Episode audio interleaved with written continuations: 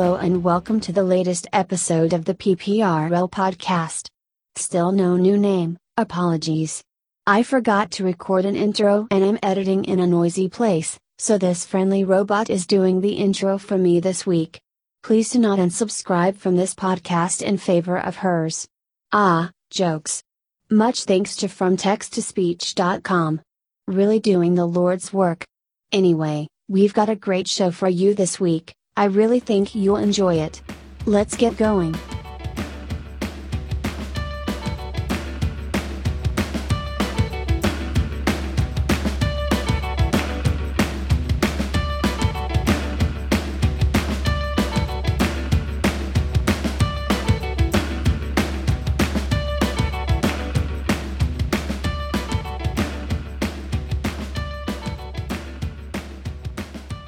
And we're back. So excited this week, ladies and gentlemen. Can't believe it.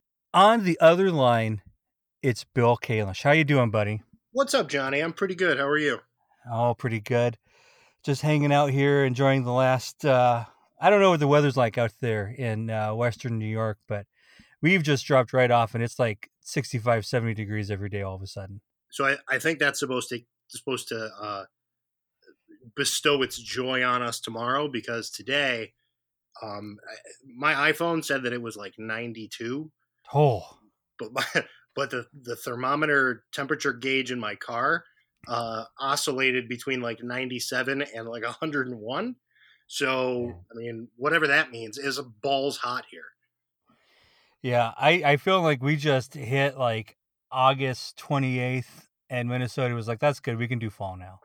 And it's it's I don't think it's been above 80 in a week, and it doesn't look like it's ever going to be again. God, that sounds amazing. Yeah, it, I like it, but it's also I just am so fearful and already dreading the winter that stepping like September is mostly a summer month. You'd think we could do some more summer stuff. It seems like it's all just gone. Is this your your, your first full winter there? Oh, I moved up here in 2016. Yeah, so it's been a while. So like, so I, I, this will be my third winter. And, and is it normally something where it like comes out of nowhere and it's just like boom, like winter is here, or is it sort of uh, Native American summer, if you will? Honestly, the last couple years, uh, it it is it has not been an early arriving winter, and the issue has been with how long it has lingered. Um, and but it, like I remember the last couple years, the, the the November has not been snowy or bad or anything. All right. Well, that's obviously on the table. Or hell, we could we could we could get some snow in October. It wouldn't be crazy or anything. But haven't had that. That has not been the issue. So maybe that'll be the way we switch it up and terrorize me this year. But we're getting so far ahead of ourselves. I know every listener out there is it's like the naked gun. You know, they're all slapping their forehead. They're all just shocked. They're like, why hasn't he said it? When's he going to say it? The answer is now. Bill, eat anything good lately? So Yes, right. I, I eat a lot, so just law of averages, I eat good stuff occasionally. Um, but I was thinking about this question you know, when we were talking about uh, doing the podcast, and I was like, "What have I eaten that's good lately?" And I, I had this whole thing that I was going to go off on, like how my my new favorite food in the non pizza division is the chicken taco.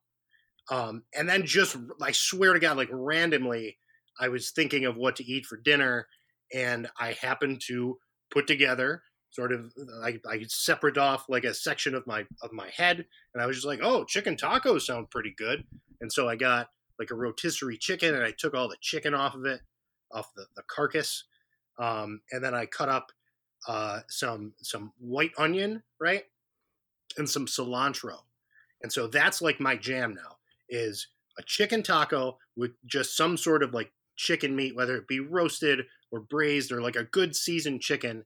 And then I put it on top of two corn tortillas with cilantro and onion. And that's pretty much it. I might throw some hot sauce on there. Like I have a, a soft spot for uh, or, Ortega taco sauce is the jam.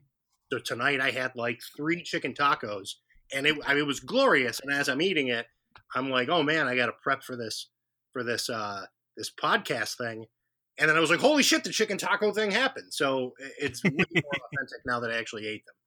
That sounds great. Uh, I, I think that the, the, the chicken taco in general, it's a nice fit. So you can do it in a lot of different ways, and especially you know, as such things go, especially if you don't, you know, it's not like fucking KFC chicken or something. You're gonna do that. You can do that relatively healthy. You can do all right with that. Um, I am interested in digging into the nomenclature here, though. As Okay. you were discussing this in my head, I don't really see chicken taco as a thing. I see that there there are fish tacos, that's a thing. Correct. And then sometimes there are tacos that have tongue in them, and I'm careful not to order those. and then everything else is just tacos. But Okay. clearly to you, chicken tacos are specifically I like chicken tacos, and then another time perhaps I will want to have a different type of taco, and then I'll I'll talk about that taco. So tell me about chicken tacos and how this came to be. So j- just if you're looking for a connoisseur of tongue taco, uh, Dave Artman, I mean, is Oh, I'm shocked to hear that. Just blown about- away. all about the tongue taco. Yeah. Um, so okay, so I have uh, an interesting slash evolving relationship with uh, many meats. Um, I'm not a vegetarian. My wife is a vegetarian, um, but I've always been sort of on the uh, chicken fish side of things, a leaner protein, and I'm fucking weird. And so um, I, I I distinguish chicken tacos because they're not like barbacoa or like uh, El Pastor is is the pretty traditional Mexican taco, you know, like spit roasted pork. And like as I've eaten out at restaurants more frequently and been in situations where I have to eat stuff that I don't necessarily get down with more frequently, um, I've kind of developed a bit of an appreciation for uh, non-chicken, non-fish proteins, but not enough to the point where like I'm choosing an El Pastor taco over just a basic chicken like a like a green like a chicken verde taco like that's the jam. And so it's just become like i don't eat them that frequently but i'm constantly talking about how i want them to be the only thing that i eat because like you said you could do it without you know eating 4000 calories Sure. they're pretty fresh tasting and i don't know they're really good I like that. I think that makes sense. Um, I will say I, I definitely like I don't I don't I haven't eaten any meat in a while and that's been cool. But when I did, I definitely did fuck with the uh, Al Pastor. That was a good time. I will say I used to get called out. Uh, we'll, we'll see if you have similar or dissimilar point of view on this. When I lived in uh, California, I had this friend who was from Nicaragua, and uh, she could say that word a lot better than I could. nicaragua And what's that? nicaragua There you go. All all sorts of noises my mouth can't do happen in that word. Uh, so I, I, I, she's actually come up on the podcast before. This is the same person who uh, informed me that white people don't eat fruit and that apples and bananas didn't count. She apparently I didn't connect that she had a lot of food takes, and another of them was that you can't put ground beef on a taco, and that that's white people bullshit. And if you put ground beef on a taco, you've done it wrong. so look i'm by no means uh, an authority in mexican cuisine right i've been to mexico one time You're, you're suggesting you may not speak for the the country here. Yeah, You maybe they may have other representatives they'd prefer. um, i used to uh, uh, get intimate on a frequent basis with someone of mexican heritage so i guess that's a little bit it's like 3% of what i would need to, to speak on this um, but i'm pretty sure that that ground beef on a taco is is white people bullshit that doesn't mean it's, it's not good uh, there's a lot of white people bullshit that's pretty good um, really most food in america is white people bullshit um, and it's pretty good chicken tikka masala is super white people bullshit i think it came from britain it's not even american um, but that like is the hot shit in indian food It's Um, also like the best food there is. Yeah, Y- yeah Uh, you- So- you could do fine. she's probably right. I mean, I, where so where are you with like the hard shell taco? Because that's another white people bullshit thing. Yeah, that's a thing that I, I I don't I don't think I learned from her that that was white people bullshit. But I was thrilled to find out that not that my preference of literally never eating a hard shell taco was also like the good way to do it. I don't know how the fuck you're supposed to eat a hard shell taco. I've never done it successfully. I don't understand why anyone would think that's the preferred method of the ways. the other way will hold together and this one won't. You know, I wouldn't go and say, "Hey, make I want a pancake, but I also want it to be peanut brittle. Let's do this." I it, it's an absurd concept from the beginning. You, you know what? Um, I, I mean, I agree. I I like the hard shell taco just as like a thing, but I like that's not what I had tonight, and that's never what I expect at a restaurant. But whenever whenever I think of the first bite of a hard shell taco, I always think of that episode of The Simpsons where like where Rod and Todd like open the the baseball card packs and bit the the heart and it like cut his face like a like it like shattered off and took a big chunk out of his cheek. Like that's pretty much just eating a hard shell taco. Uh, we're gonna just go directly into our next unplanned segment, which is uh, we talk about things from The Simpsons that we were reminded of in real life.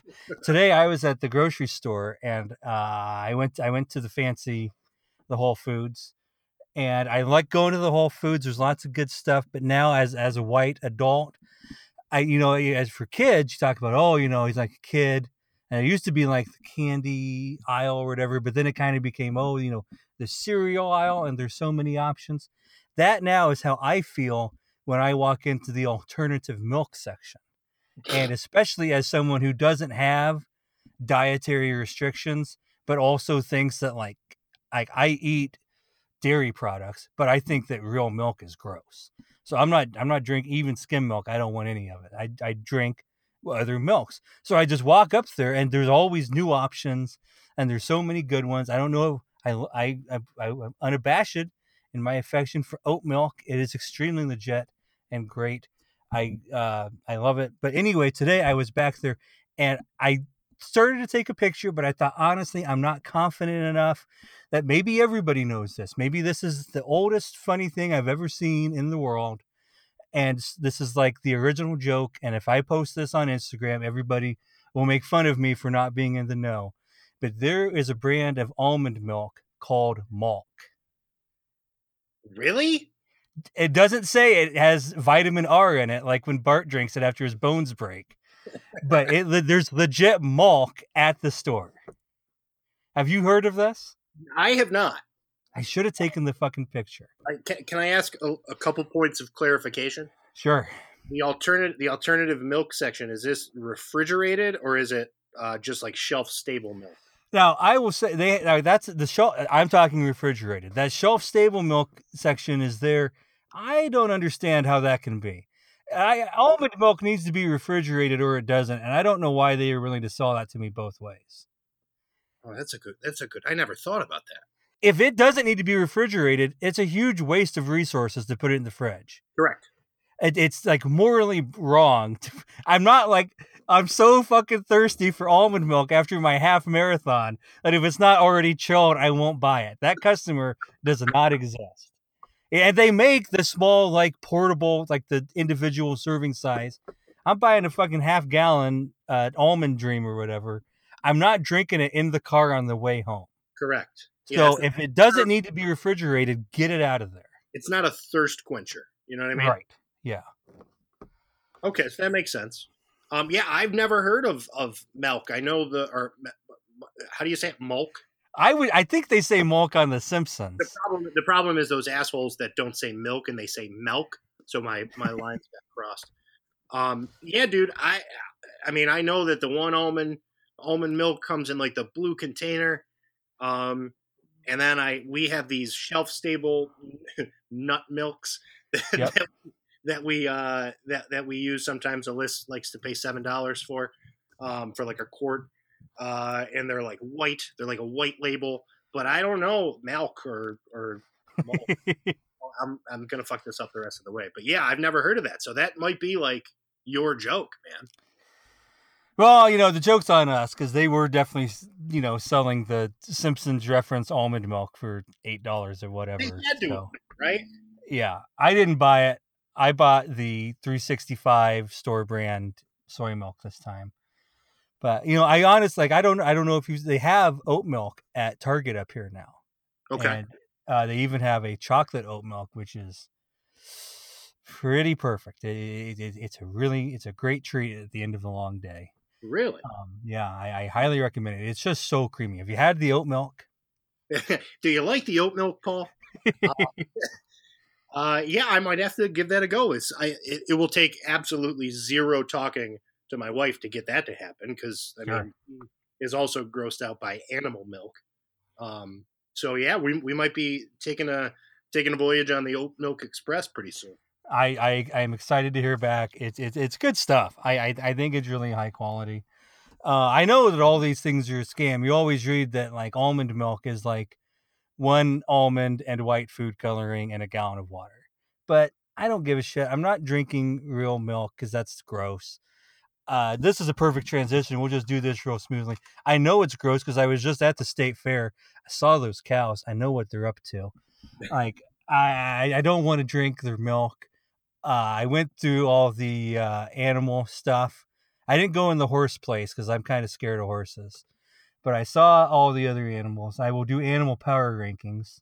Number one, easily, easily the best animal rabbits. Dude, were, that was totally. I was like rabbits, rabbits, rabbits. There rabbits. were so many rabbits. I didn't know how many different kinds of rabbits there were. Every ten feet, there'd be like, oh, well, that those are the top prize winners for that kind. Here's the next kind. I'm like, these guys look like uh, Velveteen Rabbit, and these guys look like the Easter Bunny, and these guys are little puffballs. And there's like 20 different kinds of rabbits that won prizes, and every one of them deserved it. They were such good little rabbits. I loved hanging out with them. They they were really nice. I don't think they liked being in the cages, but hopefully they got out of there. I hope that people were nice to the rabbits and they got to go do something cool uh, to celebrate next. Um, those are the best animals. I love those rabbits. You ever, you ever hang out with a rabbit, Bill? Dude, so the biggest thing, at least here, and I was I assume that pretty much all state fairs are the same. Um, and we're going to get into this, but were there rabbits in cages that were like the size of like like luggage, but like not even carry on luggage, like luggage you need to check luggage.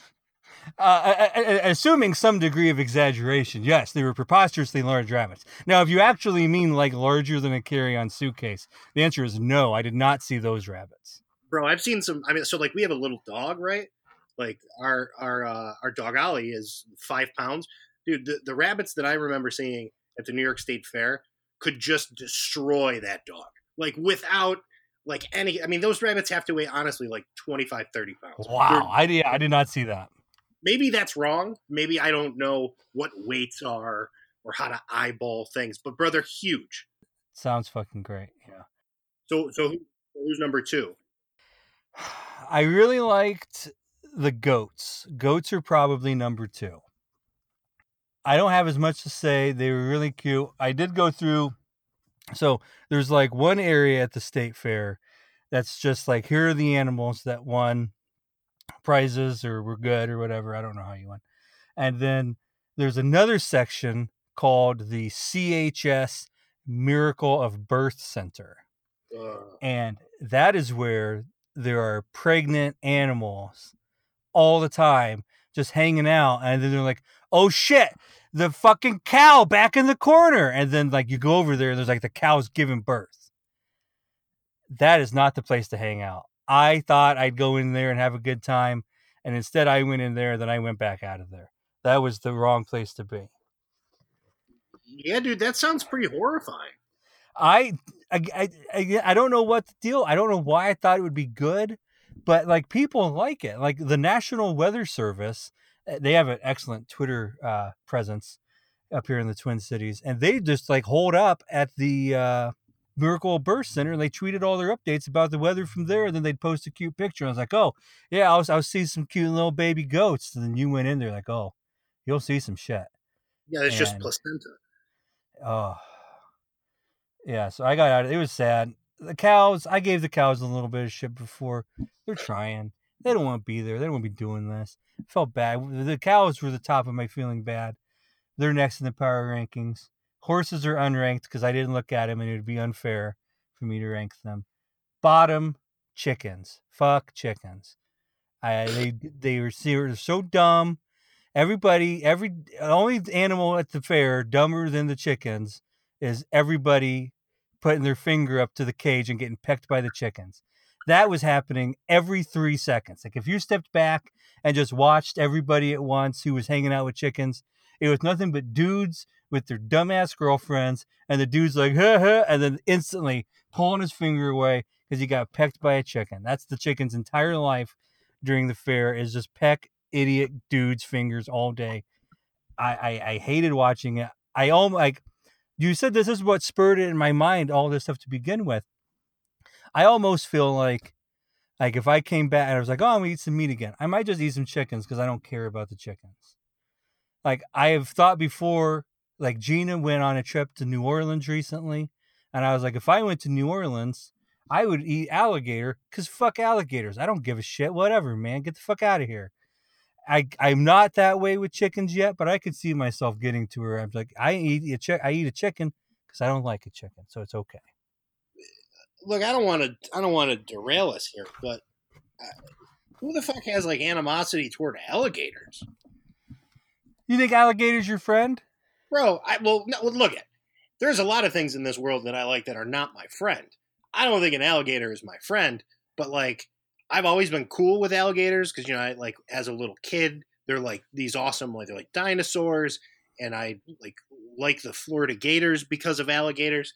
But uh, those vid- those videos uh, uh, from the the various Florida golf courses yeah. of those giant fucking alligators like walking around like it's Jurassic Park. Like I'm all in now. I'm like so pro gator uh, one time I went when I I was visiting Florida on a vacation. I went on this little like like canoeing or kayaking. I think it was canoeing down this river, and it was cool. And you could see alligators and stuff. And they're like, "Oh yeah, just stay in your canoe, don't get out. If you get out, something bad could happen." And I was like badass. I was probably like 15. I was like, "Oh yeah, what happened?" And this lady told me a story that she claimed happened like six months earlier, and it involved the phrase "death roll." That one of the Oh, alligators shit. did go death roll, and uh, and and then some poor some poor soul did not come back from experiencing the death roll, and that was the end of him. And was that also the end of your um, appreciation for alligators? Might have been. I think it's that, and I think I saw Happy Gilmore, and I was like, I know what they do. I'm out. I don't That's need else. that alligator fucking it took Chubbs' hand. It Yeah, eventually killed Chubbs. So I get it. Never mind. yeah. I'm glad we're on the same page about this. Yep. Um, let me see. Some other good things about the state fair are there's a lot of good food. Most of it has bacon, or is bacon, or is gross. But there's also good stuff, and you can get that instead. And I ate some of that. There's uh, people have weird ways of making corn on the cob that they roast for you that you can have. And there's lots of good desserts and ice creams and people make people do all the crazy deep fried candy bars. I I don't know. I I know I'm like the fattest guy, but I still I just don't get down. That's not my thing. I think that's gross. But I also drank a bunch of good beers. Uh, there's this one brewery up here that does a yearly tradition at the state fair. They do a mini donut beer, and I'd never had it. And then I got it, and I was like, "Oh, this beer's all fucked up." And then I realized, "Oh, this beer has a uh, cinnamon sugar uh, like ring around the top of the cup. Really? Yeah, it was wild. It was very tasty, but it was like towards the end of the night. Oh, a, a rim is the word I was going for there. Yeah, it had a cinnamon sugar rim on this beer. But uh, I definitely drank like half of it, and it was like, oh god, the cinnamon sugar is like all over the corners of my mouth, and I was very gross. But uh, it was tasty. I drank some other tasty beers. It was a good time. I just I really enjoy it. Like they said, this is uh, they set all these new attendance records this year.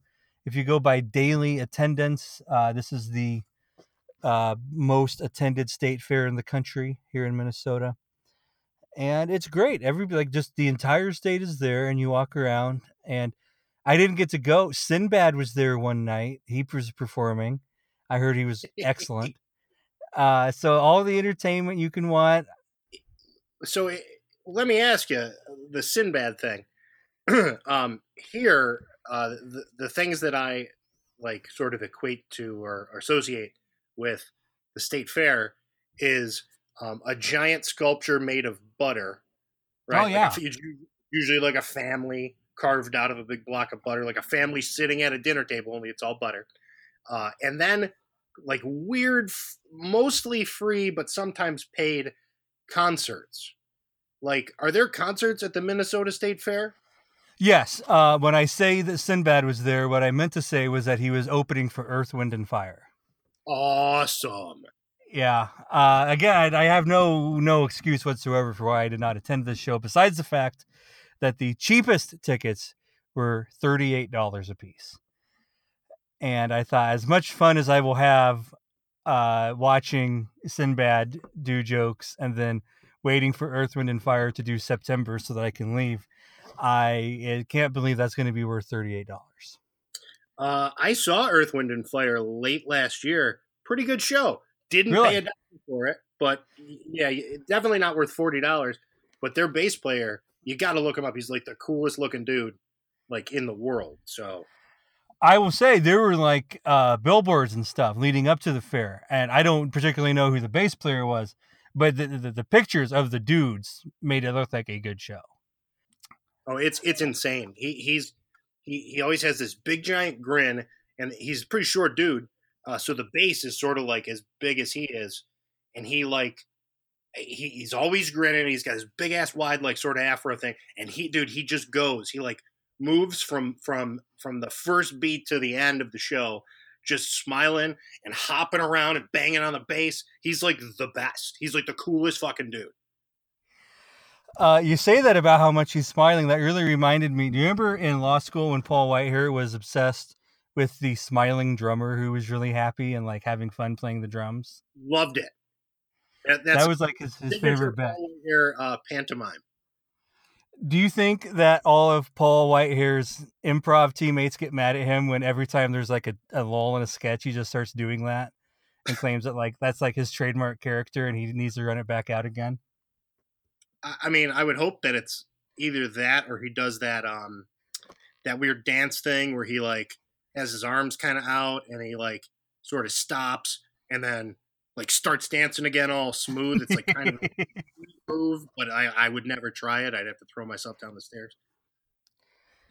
Paul Whitehair does pretty good with that stuff, much better than I do. Um, st- oh, the other thing I wanted to first two other two more things about the state fair.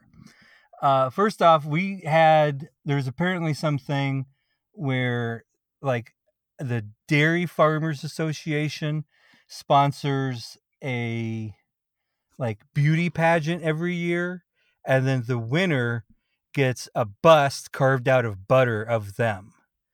And then like the same person has been making the has been like carving the butter for like 30 years or something and they all have to go sit with this lady and she does it and they have pictures of all of them and then you can see like the winners from the last several years on display and they are in this like old room and it's really scary.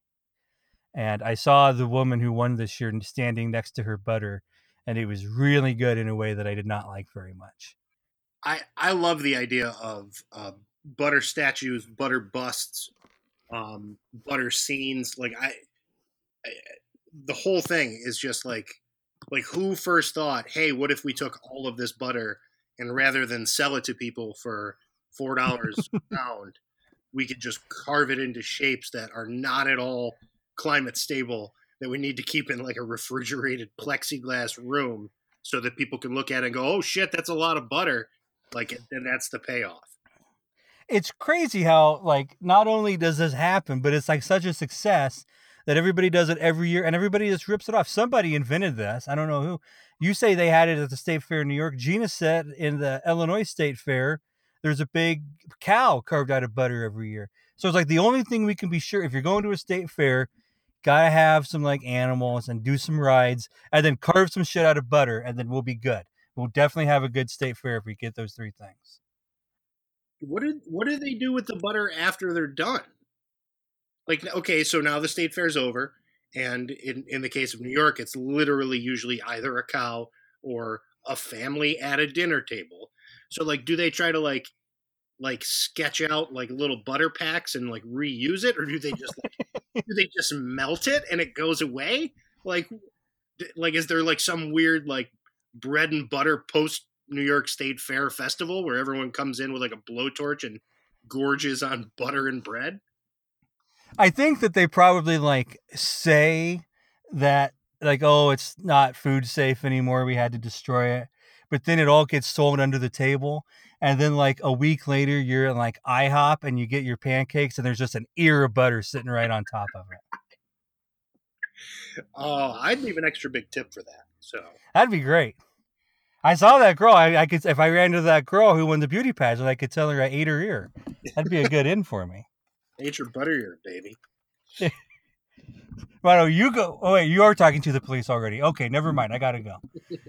Um. Oh, the other thing at the state fair is there's this place. I guess it would be better to say there's this woman named Martha, and uh, she started selling cookies at the state fair, and so now there's these two stands at the state fair, and it's called Sweet Martha's Cookies, and all they sell is chocolate chip cookies, and you get either like a cone or a big bucket, and you go up there and everybody just loses their fucking mind over these cookies. I will say, as an outsider, uh, they're they're good cookies. They're unquestionably good cookies. They're not the best cookies I've ever had. They're very good. There is a certain Gina pointed this out. This podcast is mostly just me repeating things Gina told me. But Gina said this is not so dissimilar from some sort of little Sebastian situation where everyone thinks this is by far the most incredible thing they've ever seen. And I'm like, yes, it is good. Well, you told me what? Nope, you're right. It's the you're right. It's the best I've ever seen. Good point. And I, I don't even know how to bring it up. I don't know how to broach it with anyone. Yeah, that that's sort of like we need to find something to be proud of, and these cookies are above average. So fuck everybody else. Your cookies are garbage. Yeah, that's that's a that's a healthy society. That's a normal impulse to elevate. To I think elevate, that's just how everybody you know, does. To, to, to make a, a B minus and A plus just because you don't got a whole lot go a whole lot else going on. Uh, I enjoyed the cookies. This was I did not like the lines are just ridiculous. And last year, I didn't I didn't get them. It was it was too hard. But then this year, all all year, I've been waiting. I was like, I'm getting those fucking cookies, and I got them, and uh, they were good. Are they are they soft? Yeah, and they make uh, they're they're straight out of the oven, and so they are they're very warm, and there's I mean they're good. I just it's you know people legit stand in line for over an hour. Yeah, I'm not doing that. No transition whatsoever. So this podcast, we're you know a little ways into it here. Uh, this was ostensibly in its origin a fantasy football podcast. Occasionally, we have to talk about football. Uh, we're gonna get into the, the the deeper actual fantasy aspects. I hear we had a draft, might be relevant. But first, let's talk a little bit about our our, our good friend Colin Kaepernick, who's been in the news this week. What do you think of this? Do you, are are you a fan of the Colin Kaepernick in general? What do you think of the Nike stuff? Uh, so uh, b- big. Th- okay, so uh, big thumbs up on on the ad campaign. I watched the uh the commercial that's supposed to premiere tomorrow uh during the Falcons game. I watched it today because Kaepernick uh, tweeted it out. Got a little dusty in the office. Very inspirational. um, really, really liked it. Put it on Facebook. That's how much I liked it Nice. um, you know, cro- cross platforming. Uh, I say with an asterisk just because, I mean, yes, it, it is inspirational and it's you know be your own person and f- fuck the haters, so to speak. But like, there is sort of this. Uh, I'm gonna call it an undercurrent, but it's really more closer to like a like a tsunami of the uh, of you know Nike slave labor. so like like there's a certain we have to just sort of grant that the discussion we're having about whether or not this is an, an acceptable advertising campaign has to happen on some other moral plane that doesn't uh, that that it simply ignores the fact that women and children are uh, working in sweatshops to put together shoes that we're going to buy for like two hundred dollars or for forty nine dollars at like the shoe department. Um, but other than that little thing, yeah, man, I'm a big fan. I, I thought the print ad was pretty cool. Um, the the the litany of um, parody print ads, including the terrific Jay Cutler "I Don't Care." Yeah, uh, I saw that. Like, I mean, that's that's kind of teed up already, right? That's not like that's not a, a deep reach, but goddamn, that's just terrific. Yeah. Um, yeah, I you know the only other little bit of of funny to me is that clearly you know quote conservatives, uh, which really just now mean like weird Trump cult people, um, you know, up in arms, right, about all sorts of crazy mm-hmm. shit. And so one of the the people who I used to be friends with, but we've uh, grown sufficiently apart because of the Trump weird stuff that now I think he's just kind of a pile of shit. Uh, he someone shared with me that he posted uh, a parody whatever um, with uh, one of that that picture of Trump's ugly mug, like full frame, looking all like I'm a hard ass, and then it says the tagline like whatever be- believe in something, uh, even if it costs you everything or whatever, and like he posted that on Facebook, like like yes, I'm here to defend the president, and like I I couldn't help but but like notice how fucking hysterical that is, like that like he would believe in this man, believe in something like you know Trump uh, even if it costs you like literally the soul or civility of uh, the most powerful nation history of the world. So yeah, you know, we all, I guess, we all incur our own costs. Some of them are a little bigger than others, I guess. Um, but otherwise, I'm dude, I'm on board. I, I, you know, I, I think Cap's kind of getting the bone. I think all those safeties are getting the bone. Uh, Absolutely. Uh, from all these stuffy ass white people and Shad Khan. Um, yeah, I'm I'm on board. What about you? I will say my, my main thing with the Kaepernick stuff, and it's especially just focused on our conversation here. I'm almost a little disappointed. I thought I had a real hot take, and I guess I don't because I feel like most of the stuff I've seen online, obviously, there's crazy racist assholes who are just like, I hate this is another thing I hate, so I'll burn my shoes because I'm too stupid to live. But beyond that, I feel like the, I to me what I've seen as far as like the mainstream reaction has been like, well, this is just a thing that Nike's doing because they think it'll make money. And so they're just making a business decision like anything else. And we, we shouldn't think, you know, anything too positive of it. And I, I, I think that's going too far. I mean, I know that I am generally the most cynical in every conversation like this. And I, I guess I'm just not in this one. And the thing I keep coming back to, and this is a conversation you and I have had personally together is how upsetting we find a lot of the stuff ESPN does and how they react to things and how they just eh, like they, this season it seems like they're going to just fall over themselves saying oh we're not going to be political. That's not the way we do things. We're going to step back. You know this, this is just about football. It's not about your political beliefs when in fact that sort of conversation has come and gone if it ever was here to begin with. You know that's a joke to say you know our league that the president tweets about every day. Well, it's not a political thing, so we won't have to think about that. That that's impossible. You know, every act you take is political, and that, that's you just have to accept this.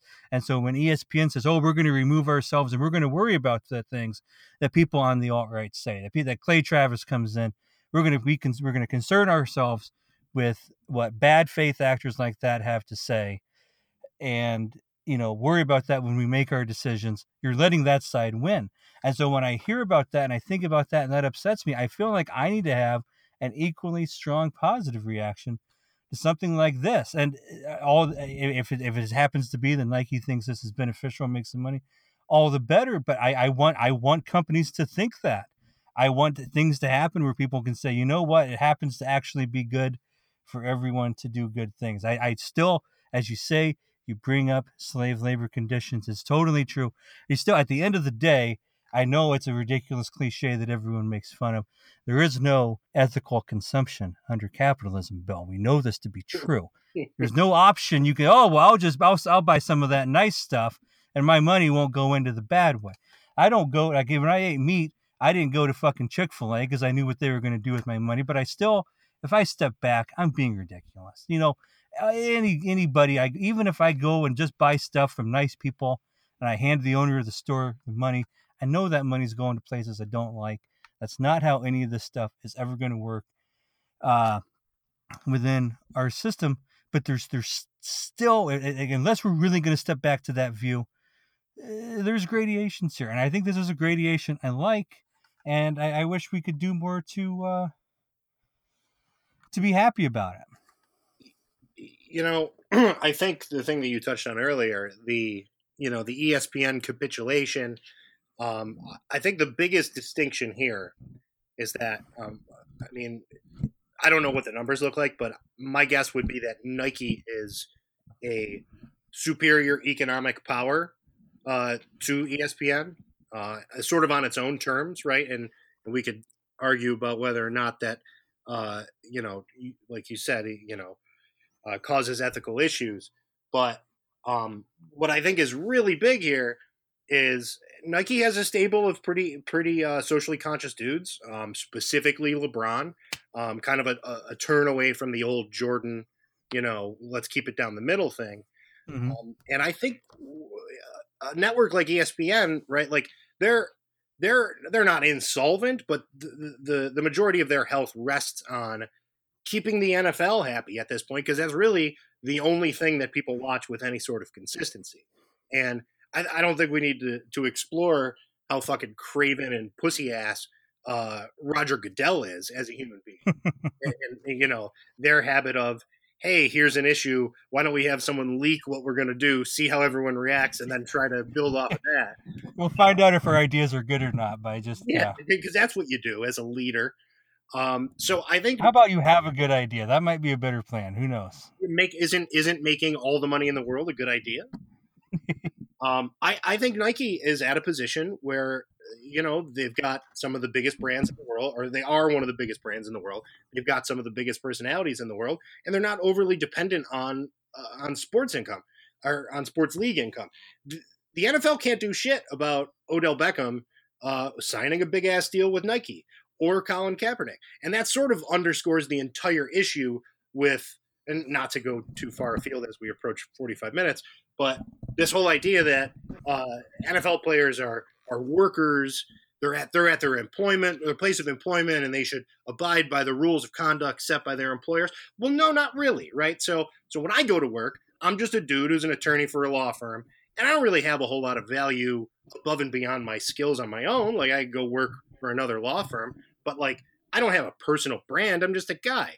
Colin Kaepernick, Odell Beckham, LeBron James, like these guys have publicity rights that are that are both uh, vast but unique. Those are things that other people outside of like Hollywood they don't have. So like, yeah, I'm a quote employee, but I'm really we're contractual partners. And why the fuck are you telling me what I can and can't do, assuming I'm not, you know, at the 50 yard line, like pissing on Dallas's star or like lighting shit on fire. Like if I'm taking a knee, you don't like it, well, that's too bad. This is my platform. I've I've in, I've earned my platform through a combination of of my performance and my inherent gifts, eat a dick. You're making money off of me, buddy. 100% agree. I like that a lot. This is extremely tangential. I'm going to push this away, but we're doing it anyway. Did you, I'm not, I'm going to get some of the details on this wrong, but uh, related to on field celebrations in sports, too good to pass up. Did you see the stuff that I think it was today with the Washington Nationals uh, reliever who made a big like Twitter bet basically? No, what happened? Uh, so in baseball, there's a big back and forth that, in some ways, is going to be cast as uh, old school versus new school, but can more aptly be cast as white American players versus everyone else, American or otherwise. That basically is about you know how to comport yourselves on the field and whether or not you sh- it's okay to be happy that you did something great. And basically, there's a lot of players who say, "Oh, you know, act like you've been there before. Don't do anything exciting. Don't do anything fun." And then there's some players are like, "I "It's fucking cool. I hit a home run. I'm really excited. I'm gonna do something cool." And so the uh, there's a relief pitcher for the Nationals who I've liked for a long time named Sean Doolittle. And despite being a white American, he is a cool guy who says, "Oh, you know, all the players should have fun, should do whatever they want." And so he came out this, I think, today, and issued a challenge and said that for the rest of the season, if anybody hits a home run off of him, and then does some sort of dance or celebration that is so extravagant that they get fined, he will uh, match their fine and donate it to the charity of their choice. Really? Yeah, basically just saying, I if, if you if like for like obviously, it's it's challenged and obviously it's just him. He's not like opening his teammates up to anything because that would be a dick move. Like, hey, go hit a home run off of Max Scherzer and then tell him I said it was okay if you danced around. That wouldn't be what you wanted to do probably. But I thought it was just the coolest thing. And so the Cubs have a series coming up against the Nationals, and now it's like, can we get Doolittle into every game? I want to see if somebody can do something here. Does, does he make like a bunch of money? I mean, I know baseball players crush, but like, is he one of the the uh, more handsomely compensated players? Uh, not in the slightest. I, I but I, but again, as you say, you know, it he doesn't make a ton baseball money, but I mean, he makes millions of dollars. Like fifteen, like eight, like what's? Oh, I don't. I bet he hasn't made fifteen in his career. I bet he. That's his guess. I bet Sean Doolittle makes three million dollars this year. Oh, okay. Oh yeah, so that's pretty meaningful. Yeah, it's a real thing. But yeah, so he is. uh Yeah, he, he's a very wealthy man, but he's also not like I'm gonna giggle as I throw all my money in the air and. Yeah, he has to. He has to be. He has to be smart with the money that he that he earns. Sure. Speaking of being smart with money, Bill, what happened in the auction draft last night? I'll tell you who really enjoyed the uh, the auction draft was Aaron Lauder, who uh, not very happy that there was no auction, uh, not very not very happy that he was quote robbed of keepers, uh, generally just pretty pissed off, uh, totally. But he was hanging out at some bar called Fat City, so like I didn't really feel bad. Also, he like dominated last year, right? Didn't he? Did he win, no, or did Paul Avanzino win? Aaron Lauder did win. It makes me happy to hear that something I did upset him. I, I wish I could do that more often. If you maybe where's this Fat City place? Do you think it's prone to being like bombed? He's he said it was somewhere downtown. Um, it was pretty sketchy on the uh, the details, so it might just be that weird uh, squirrel nest that Aaron used to live in, and like Yeah. that's Paul's Fat City. Yeah. like, we're going to Fat City, and it's really just like like a rundown apartment with some broke ass couches and and uh transient partiers. Yeah, the, the, partiers don't come in until his uh, friends go to sleep, though. That's the Yeah, part. I right around 3 a.m. I think is when Fat City gets kicking.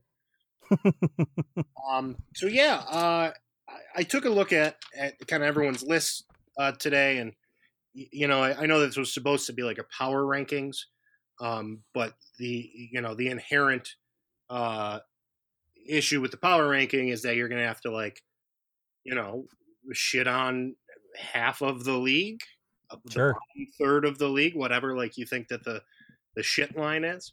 Uh, so I'm not going to do that, but I did go through everyone's roster and sort of uh, make notes, you know, about the things that I like, uh, the things that I don't necessarily like, and and I do think there are a couple teams that sort of put themselves in a position to uh, to to to be pretty good for for the whole season. How many teams? Uh, so I've got three ish. Um, So, is it- can you think of any other ways you might say three ish? uh, three, Well, it seems like it's more than a couple. a few. Uh, not that many. Wait, is there is? I thought a few was more than two. I, yeah, I'm. I'm digging for cup of two tree here. oh, a cup of two tree. Uh, there it is. blowing it. So yeah, there are a couple two tree teams that Nice. have a little bit of um of, of uh upside here. Um, so I'm gonna go. So I the way that I did this was I looked at the standings um, and just sort of went in order.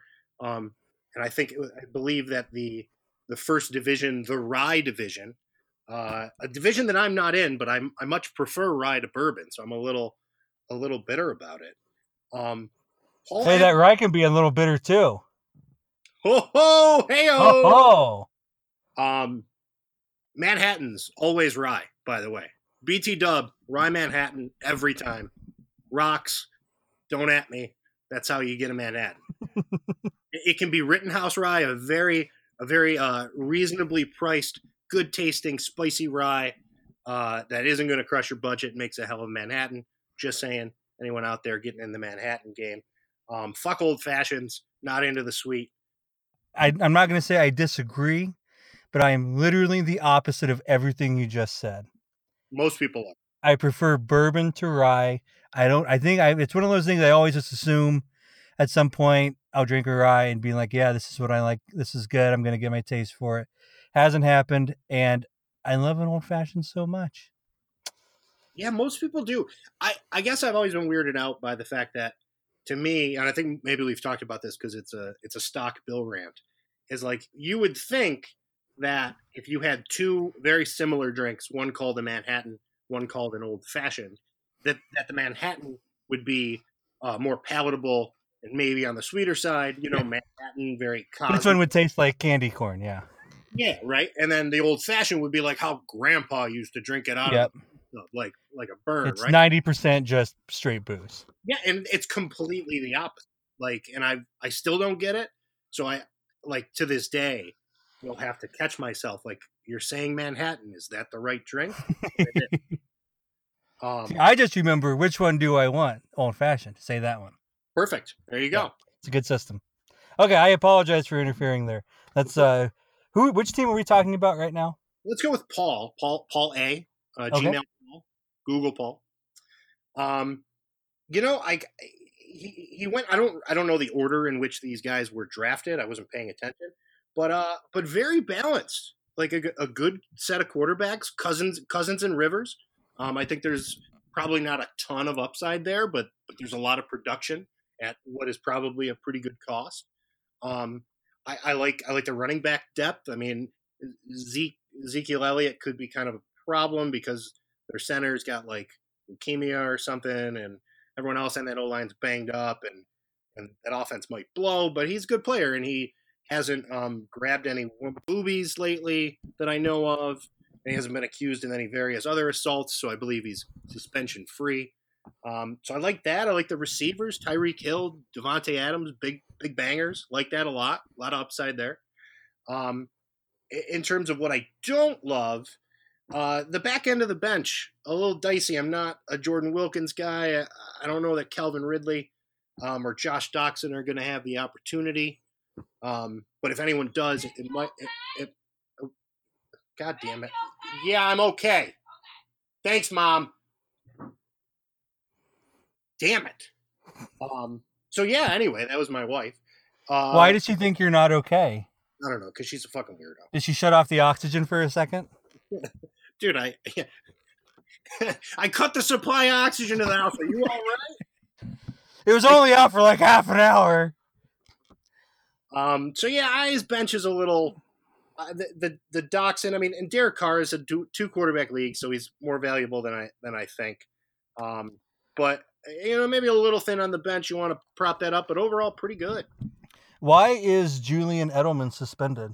Uh, PEDs, which uh, the rumor has it is because he was hanging out with quote Alex Guerrero, Tom Brady's uh, Oh God, really?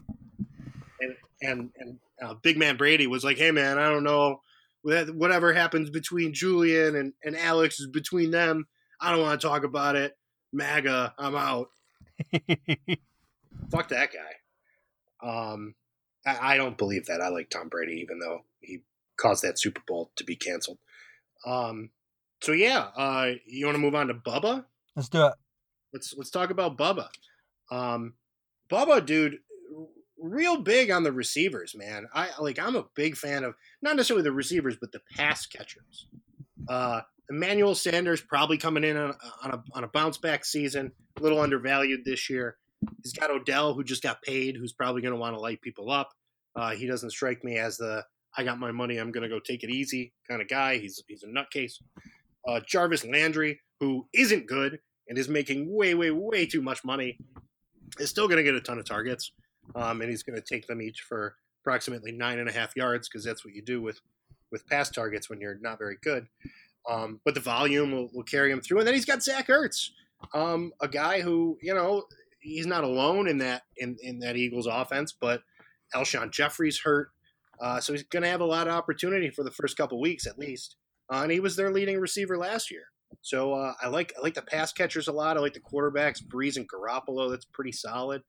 Um, again, uh, if Bubs has a problem, his, the last three spots on his bench fucking suck. uh, Marlon Mack. Uh, I mean, I guess someone in Indianapolis has to run the ball, but that's a stay away for me. Um, DeVante Parker's just not good. Like at some point, we have to say he's not good. It's not going to happen. Like we keep waiting for it to happen, and it hasn't happened, which means it's not gonna happen. Uh, Rishard Matthews, he's fine, but uh, Corey Davis is there, and Delanie Walker's still there, and that Taywan Taylor dude. So I I see his role kind of shrinking. Nice player, but nothing crazy. Um, so again, you know, you know, depth. But if that's the worst thing you got going against you is shitty back of the roster depth, you're in pretty good shape heading into week one. Sounds like it. I think we'll wrap up all these segments with me asking like a really naive question. Uh, and for this one, it is Do you think that Paul Whitehair just took Jarvis Landry because he's excited to three weeks from now talk about how much he hates his life? Like that uh, just feels like the most. Like I can already read the email from Paul. Like, you guys, why did I take Jarvis Landry? He already got hurt, and the Browns are zero oh and three, and all their quarterbacks are dead. Like that's just like the lock of the century, right? Paul and I had texted back and forth yesterday when the draft started because he was absent uh, before the first pick came in. But I do recall uh, Paul Whitehair uh, saying a bunch a bunch of terrible shit about his team in the fucking chat box before the draft was over. So yeah, probably as you know, as a uh, a masochistic Browns fan, I'm almost almost sure that that that was probably the largest portion of of his motivation behind drafting Jarvis Landry. Smart. Yeah, yeah, good dude. Um, so Pat Polk, right, is going to be our, our next guy. Yep. Um, hey, hey, John, if I had to, or if I asked you to guess, just in general, whether Pat Polk's team is good or middling or not so good, what what would you guess? I would guess really good. Yeah, Pat Polk's team's really good. There's a shock. Uh, and and I'm going to skip ahead to the things I don't like about Pat Polk's team because there are a few. Uh, it's pretty much just Randall Cobb because Randall Cobb kind of blows. Uh, he's another one that he had the one year, and then we've been talking about it like it's going to happen again. It's not going to happen again. Let the guy go. Um, and then uh, the other thing I have written down for uh, things I don't like about Pat Polk's team is Pat always winning because Pat's right all the time and wins all the time, and I'm pretty fucking sick of. It. Uh, in terms of the good stuff that I like, both about Pat and his team, uh, Pat likes good beers. Pat likes big barrel aged beers. So do I. Uh, one of these days, I'm going to go to fucking Fobab or whatever the hell it's called, the, the barrel aged beer fest. Um, Pat's team is fucking stacked, man. Uh, he's got two quarterbacks, Russell Wilson, Tom Brady. That's probably two of your top five, right? To somewhere in that QB one to five range, both of them, assuming health. Uh, the backs, David Johnson, Devonta Freeman, and Chris Thompson. I mean, that like you're talking about Freeman's been RB one on more than one occasion. David Johnson was RB one, I believe, two years ago, uh, and Chris Thompson before he got hurt last year was something like like RB eleven in PPR scoring, something like that. So I mean, he's going to be pretty stacked unless something weird happens there. Um, the receivers, I guess, are a little thin. I mean, Adam Thielen, who I'm pretty big on, uh, Michael Crabtree, who is probably undervalued. I mean, he's going to catch some balls from a notable elite passer Joe Flacco. and I like the bench a lot. I you know, he's got some got some upside here. The Jamaal Williams from the Packers could be their lead back by week 2 or 3. Uh, Matt Breida could benefit from Jerick McKinnon's knee exploding last weekend yeah. uh, for the Niners. So yeah, Pat Polk uh, in good shape, man. And and I'll and I'm just going to spoil the surprise the three teams we've talked about already, I think are kind of comfortably ahead of the rest of the league. I think those are the oh. guys. So so bad teams, uh, and I say bad just meaning not. You don't like them, you personally. Also, yeah, I think they're waste of space. Um, so Aaron Lauder. so this is kind of unfair. Uh, it's uh, okay to be unfair to Aaron Lauder. I actually prefer that. uh, Dave Artman unfortunately couldn't make the draft last night. That's a good point. Who was at the who was not at the draft last night?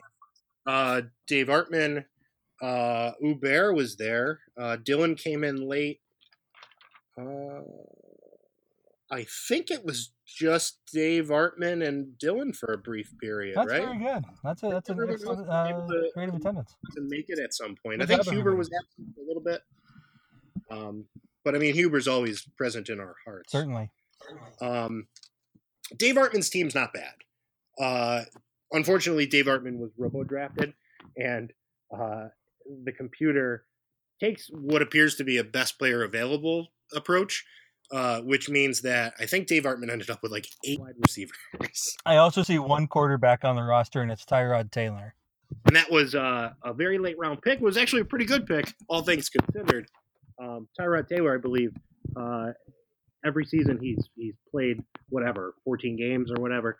Uh, something like finishing the top 15 quarterbacks. Two quarterback league is pretty Yeah, good yeah. if you're not gonna not gonna take a guy till round three. Uh, and he's got some some top notch talent. I mean, if Le'Veon Bell decides to come to work at any point, that's nice. Uh, like Mike Evans, like Travis Kelce a lot. But I mean, he's got I think he's got three running three running backs and one quarterback, and then he's got a, he's got like four Rams receivers. like, like I understand that people are high on the Rams, but Jesus Christ, like like how many how many Rams receivers can you can you really have? so he's gonna have to make some moves. But you know, he's got some stuff to start with. And I mean, look, the, the other guy that I just I couldn't really get into it. Um, and, and I'm I'm kind of surprised to, to say it, and I I don't want him to think I'm picking on him because sometimes we pick on him a little bit. But Lee, the monkey man, I like I don't know, dude.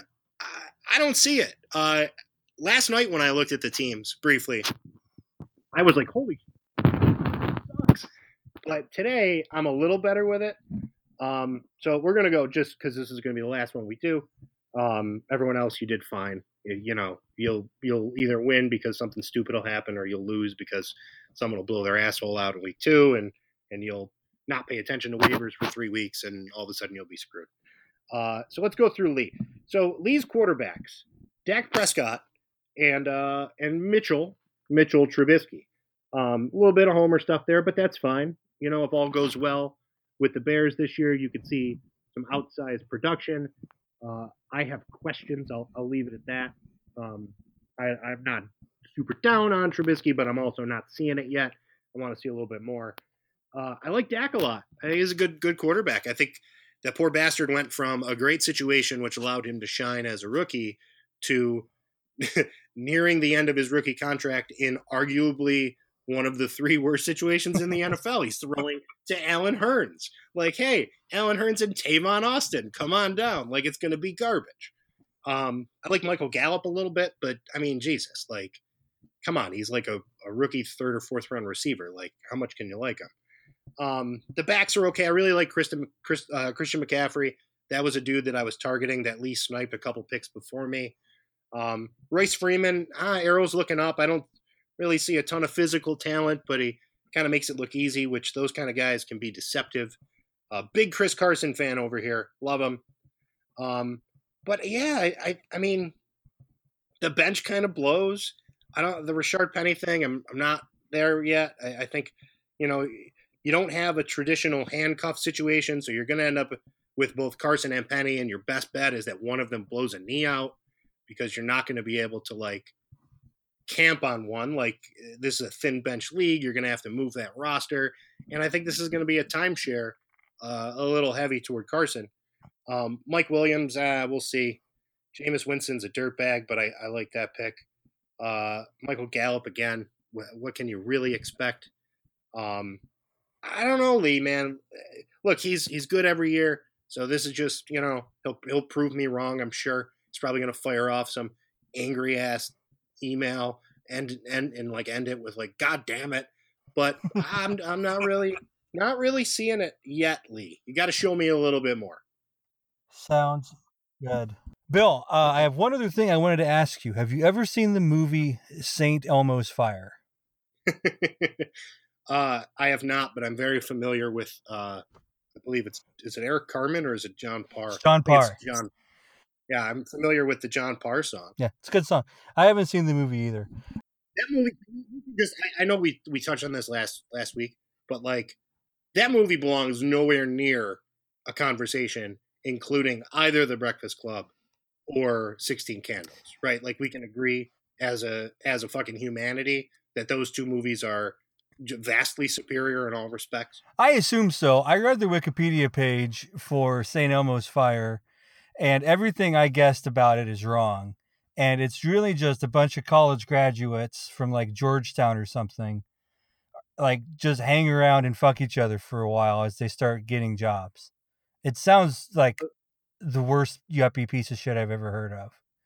It sounds way more adult than I would have expected. Yeah, all my guesses were wrong. I don't understand why the movie looks like the video looks like it does, given what I the mean- movie is about. I think in many ways, uh, am I so out of touch? No, it is the video that is wrong. Do, do you know, and this could be wrong, but do you know where St. Elmo's fire comes from? Like where that phrase, I don't know if it originates, but what else it's associated with? Yeah, it's like some sailing thing, right? Some weird thing sailors at sea run into, like a weather phenomenon or something. Yeah, I believe it's, uh, uh, so I, now I have two, two things working in my mind. It's either some weird, like luminescent collection of like swamp Yeah. or, or it's, um, the same as, uh, ball lightning, but it's, but I don't, no, yeah, I think it's like ball lightning where it's like a weird ball of plasma uh, that sometimes can blow shit up and like make things explode. Just like just like Jon Cryer. Okay, well, if it if it turns out that that happens to Rob Lowe in the movie, I will watch it. But that's not on the Wikipedia page, and I really think it should have been in the first paragraph. Right. So, um, I think that's all we've got. Bill, is there anything you'd like to plug today? Uh, this is very white guy white guy bullshit. I think maybe not. The the the, tech world is is pretty diverse, but um, I've been heavily reliant on the uh, New York Times uh, version of Consumer Reports, the website The Wirecutter. God, I love Wirecutter. Wirecutter is the best. Like I- I've I've basically used it. It's become my go-to reference for pretty much anything that I buy. I bought an umbrella because of Wirecutter. Uh, I'm gonna buy like a like an iPad slash iPad keyboard because of Wirecutter. I bought my television because like it just seems like the most practical. Hey, here's what we did. We watched a bunch of TVs or we listened to a bunch of stereos, and these are the ones we like.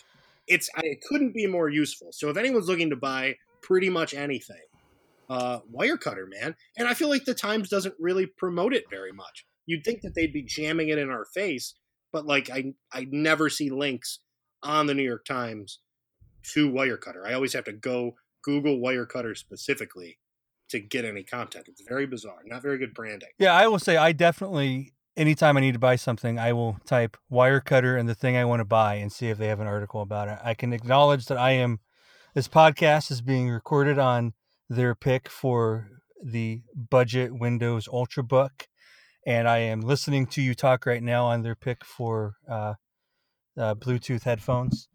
Um, I, I I love it. I use it all the time. If you bought, I don't know what TV you bought from their list, but if you bought their like budget Roku TV or whatever, that's the same one my parents have because I got on Wirecutter and said this is the one you should buy, and they had that, uh, and that's in their house. It, it's yeah. 55, man. It's the Yep. best.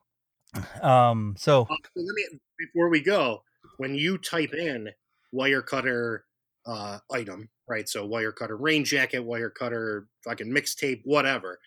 What what would you estimate the frequency with which Google gives you the like the exact link you're looking for? not as high as I would guess. Sometimes it gets confused. Like every time, uh, I can't connect the joke. Uh, what would actually come up if I typed? Well, I'll, I'll just do it. Okay, this is this is live comedy coming to you from the internet. As I type into Google Wirecutter cock ring.